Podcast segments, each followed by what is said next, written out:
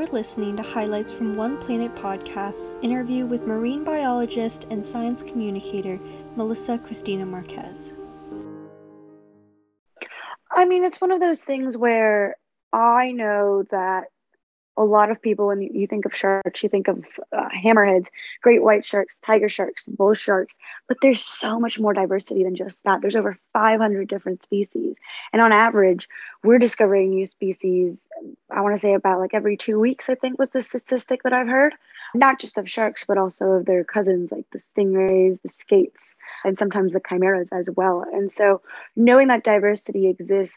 Uh, for me is really important to kind of get that message out there because there's bound to be a shark species that people find adorable, such as the epaulet shark, the rough shark, uh, or zebra sharks, also known as leopard sharks.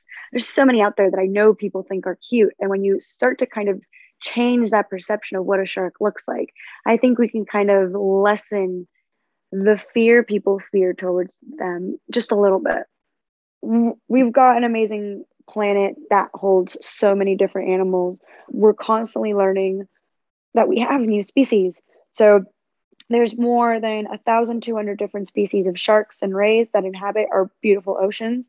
And unfortunately, many of them are being pushed towards extinction. So in 2014, the IUCN, so the International Union for Conservation of Nature, their red list which showcases animals that are critically endangered and more susceptible to extinction. It reported that 25% of shark and ray species were being threatened, with 25 species being critically endangered. And those numbers were recently revisited in early 2021, with it now being 36% under threat, and the number of critically endangered species actually tripling from 25 to 76. So, out of eight of those nine species that were uplisted to critically endangered category, they're mostly rays. And so, you know, it, it's one of those things where the sheer number and diversity of these animals that are facing this kind of extinction is just mind boggling. And overfishing is by far the greatest threat that these animals face. Uh, so, like you said, a new nature study that has come out shows that three quarters or 70 70% of oceanic sharks and ray species now qualify as threatened with extinction under that red list criteria for the IUCN.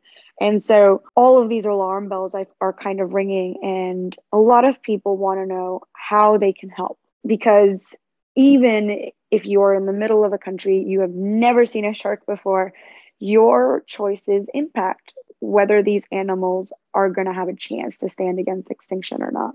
One of the most easiest ways that you can help sharks is by making sure that any seafood that you eat is sustainable. So it's sustainably caught. And there's quite a few ways that you can do this. One of them is downloading a sustainable seafood app. So there is a plethora of seafood apps out there now uh, for different regions around the world that you can download on your phone or you can actually download a little booklet that you can print out and keep in your wallet or in your purse. So, anytime you make a seafood choice, you can actually refer to this guide to see whether or not the choices you have been making are either sustainable or whether you can maybe make a healthier choice. Uh, of course, there's the choice of also just not eating seafood at all, which is a personal thing that helps as well. Making sure that you don't buy any unsustainably caught shark products is also a really good way of helping out our oceans and our animals. Donating either your time and or your money to programs that are dedicated to helping protect our animal our animals are dedicated to doing more research about these animals is always helpful voting for people who have the environment and our oceans in mind is always really important and of course being critical about what you share in regards to these animals. So, as you guys said earlier, sharks do kind of face a PR problem in that they seem super terrifying.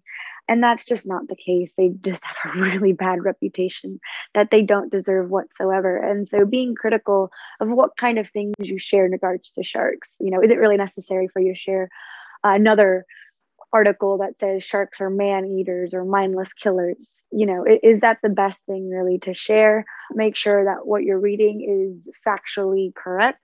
All those kind of little things tend to add up to making sure that we can peacefully coexist with these animals and give them a fighting chance. I actually wrote an article about this, uh, a scientific article about this, how we are doing a disservice to the world with only communicating science in English. There are so many people who don't know English, who know very broken English. And as you do with translating from one language to another, you lose a lot of the meaning, a lot of the contextuality. So I think getting science out there in multiple languages is so, so, so important to not only make sure that people are scientifically literate, but also just to have more science communication out 100% I agree. It, and it's something that I find really interesting how we've shifted from a mindset uh, from our ancestors where it was you work with the planet, you don't take as more than you need.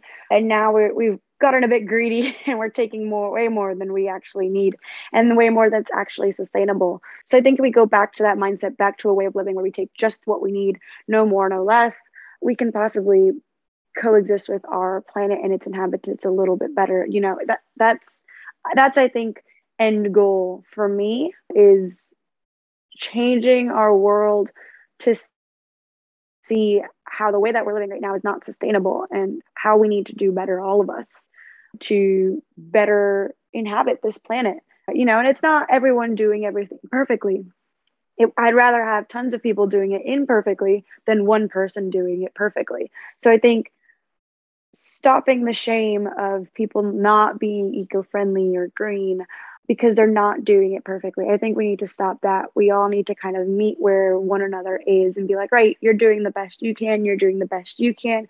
That's perfect. Keep going at it. And when you can do better and when you know to do better, try to do that. So it, it's just constantly involving to becoming a better person and becoming a better steward of our planet. Confidence and attitude is everything.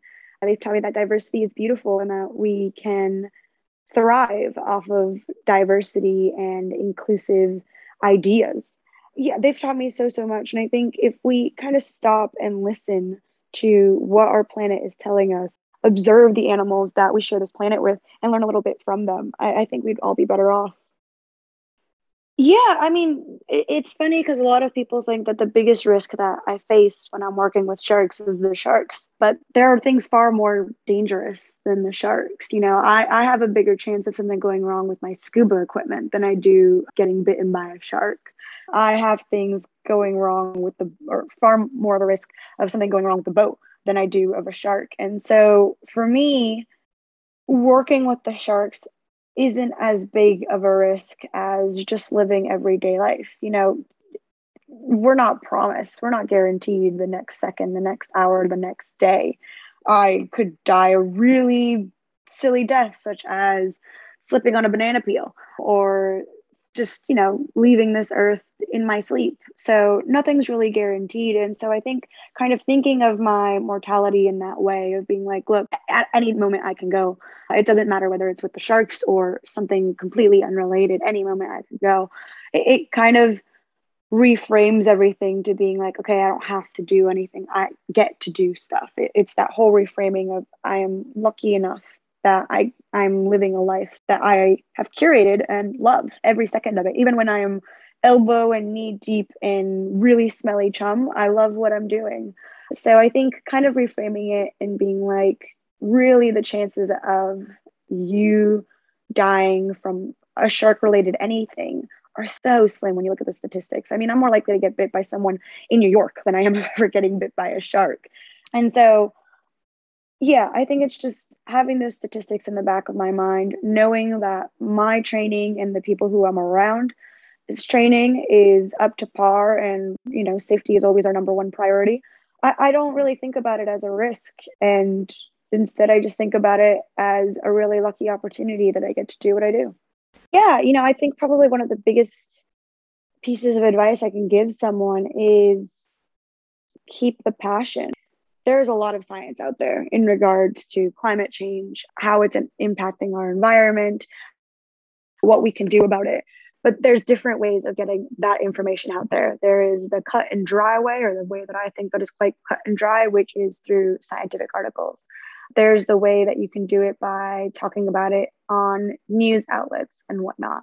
But I think if you inject your passion and your drive behind that cause in your own specific way, people are going to be drawn to you and they're going to want to listen to what you have to say. I I think probably the biggest thing that I want kind of people to preserve and remember of our planet right now is what we've got.